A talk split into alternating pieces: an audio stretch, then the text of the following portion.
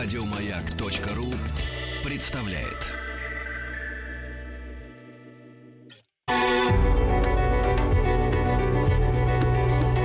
Много букв.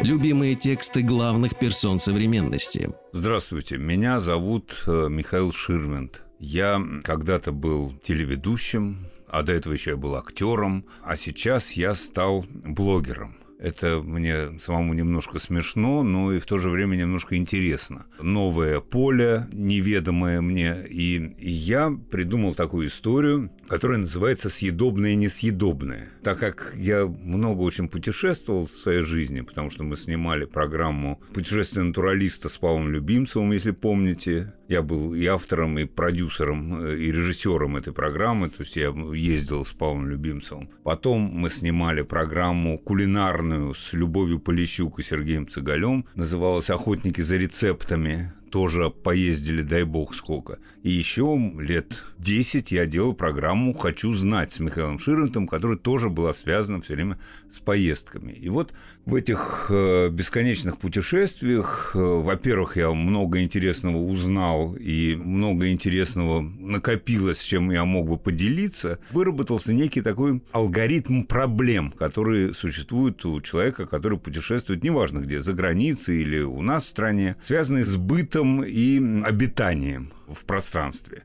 Как то, где поселиться, как выбрать гостиницу, где правильно поесть, как не натолкнуться на жуткое туристическое место, где тебя обманут и не покормят вкусно. Вообще, куда пойти, чего делать. И вот итог этих моих жизненных наблюдений выплеснулся в этом блоге, который называется «Съедобное и несъедобное». И э, уже два года мы существуем, мы страшно выросли, мы, если там полгода назад у нас было 60 тысяч подписчиков, сейчас у нас уже 150 тысяч, и мы продолжаем расти. Я блогер уже опытный, ко мне подключился молодой блогер, еще его называют папа блогера, это мой папа, который тоже стал участвовать в наших программах, и это тоже пользуется огромным интересом, потому что помимо путешествий путешествий мы устраиваем иногда такие посиделки съедобные, несъедобные, ностальгические, в привычных и приятных для моего папы местах. Это и гараж, и э, дача эм, на террасе или у мангала, и тоже такие отдельные выпуски мы с ним устраиваем. Ну, это так я вам рассказал в преддверии того, что я хочу почитать вам пару отрывков э, из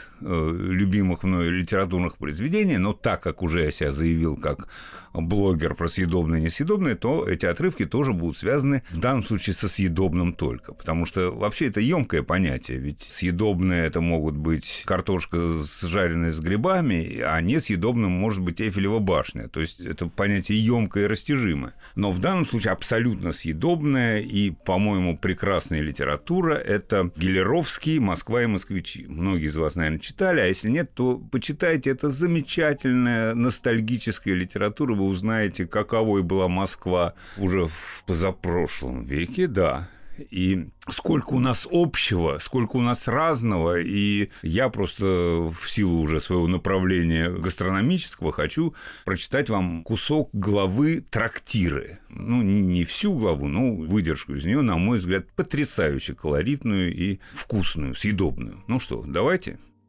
«Нам трактир дороже всего», говорит в лесе Аркашка Счастливцев. И для многих москвичей трактир тоже был первой вещью.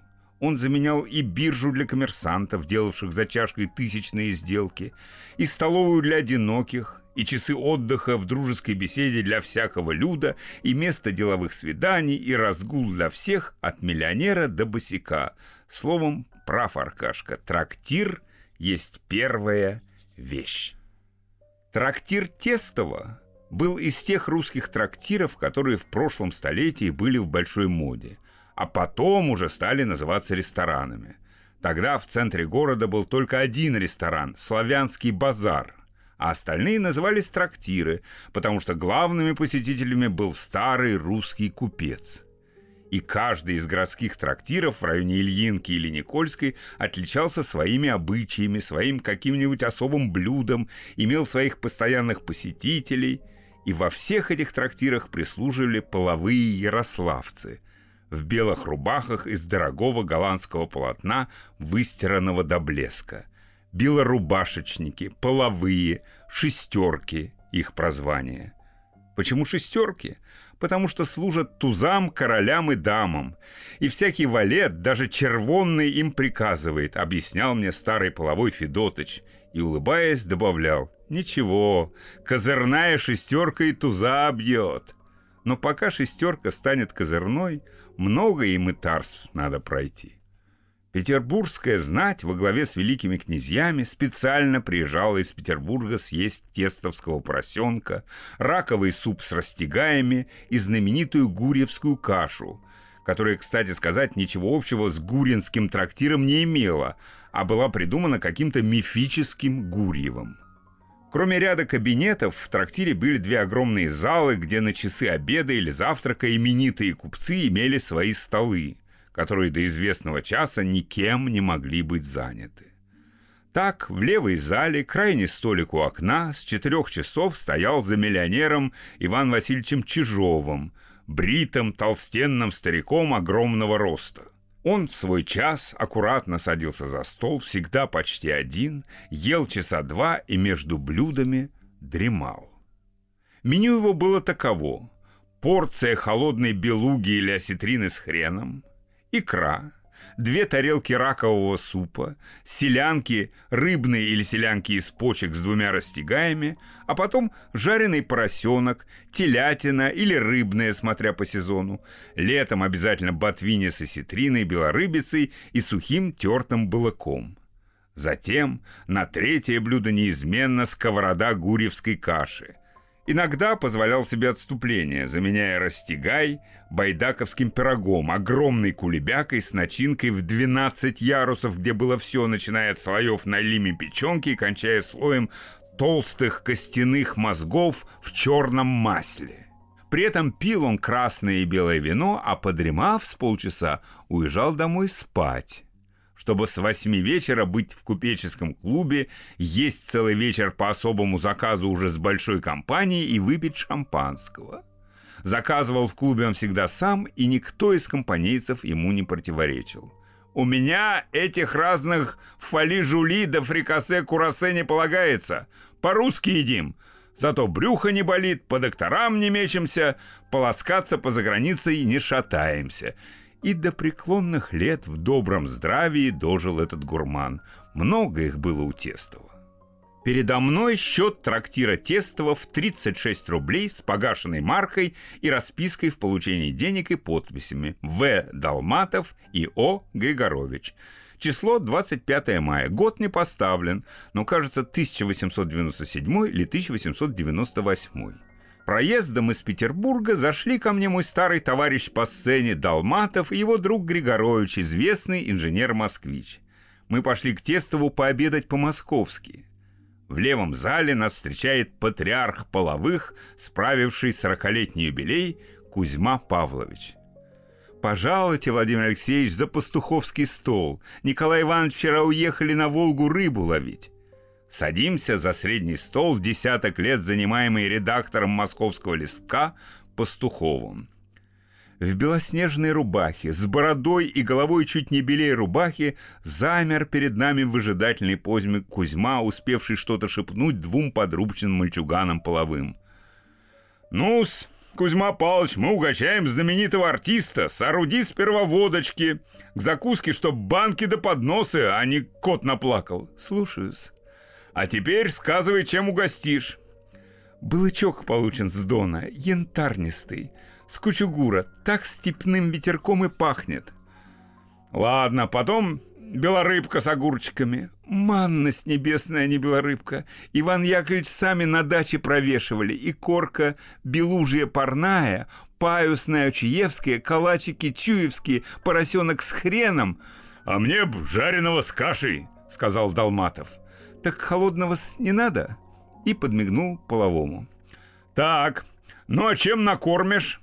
«Конечно, тестовскую селянку», — заявил Григорович. «Селяночку с осетриной, со стерляткой, живенькой, как золото желтое, нагуленная стерлядка, мочаловская. Растягайчики закрась налимыми печеночками. А потом я рекомендовал бы натуральные котлетки а жардиньер. Телятина, как снег белая. От Александра Григорьевича Щербатова получаем что-то особенное. «А мне поросенка с кашей в полной неприкосновенности по расплюске!» — улыбается Долматов. «Всем поросенка. Да гляди, Кузьма, чтобы розовенького корочку водкой вели смочить, чтобы хрумтело. А вот между мясными хорошо бы лососинку грилье», — предлагает Долматов. Лососинка есть живенькая, петербургская. Зеленцы пощербашить прикажете? Спаржа, как масло. Ладно, Кузьма, все остальное на твой вкус, ведь не забудешь? Помилуйте, сколько лет служу. И оглянулся назад. В тот же миг два половых тащат огромные подносы. Кузьма взглянул на них и исчез на кухню. Моментально на столе выстроилась холодная смирновка во льду английская горькая, шустовская рябиновка и портвейн Леве номер 50 рядом с бутылкой пикона. Еще двое принесли два окрока провесной, нарезанный прозрачно розовыми бумажной толщины ломтиками. Еще поднос, на нем тыква с огурцами, жареные мозги дымились на черном хлебе и два серебряных жбана с серой зернистой и блестящей черной очуевской паюсной икрой. Неслышно вырос Кузьма с блюдом семги, украшенным угольниками лимона. «Кузьма, а ведь ты про меня забыл!» «Никак нет. Извольте посмотреть». На третьем подносе стояла в салфетке бутылка Эля и три стопочки. Нечто можно забыть, помилуйтесь. Начали по первоначалу под селедочку. Для рифмы, как говорил Горбунов, водка, селедка. Потом под икру Ачуевскую, потом под зернистую с крошечными растягаями из налимых печенок, по рюмке сперва белой холодной сперновки со льдом, а потом ее же подкрашенной пекончиком, выпили английской под мозги и зубровки под салат оливье. После каждой рюмки тарелочки из-под закуски сменялись новыми. Кузьма резал дымящийся окорок, подручные черпали серебряными ложками зернистую икру и раскладывали по тарелкам. Розовая семга сменялась янтарным балыком — выпили по стопке Эля для осадки. Постепенно закуски исчезали, и на их месте засверкали дорогого фарфора тарелки и серебро ложек и вилок. На соседнем столе курилась селянка и розовели круглые растягаи. «Селяночки-с!» И Кузьма перебросил на левое плечо салфетку, взял вилку и ножик, подвинул к себе растягай, взмахнул пухлыми белыми руками, как голубь крыльями, моментально и беззвучно обратил рядом быстрых взмахов растягай в десятки узких ломтиков, разбегавшихся от цельного куска серой налими печенки на середине к толстым зарумяненным краям пирога. «Розан китайский, а не пирог!» — восторгался Долматов помилуйтесь, сорок лет режу, как бы оправдывался Кузьма, принимаясь за следующий растягай. Сами Влас Михайлович Дорошевич хвалили меня за кройку розанчиком. А давно ли он был? Да только что завтракали, перед вами ушли. Поросенка с хреном, конечно, ели. Шесть окорочков под водочку изволили скушать. Очень любят с хренком и со сметанкой.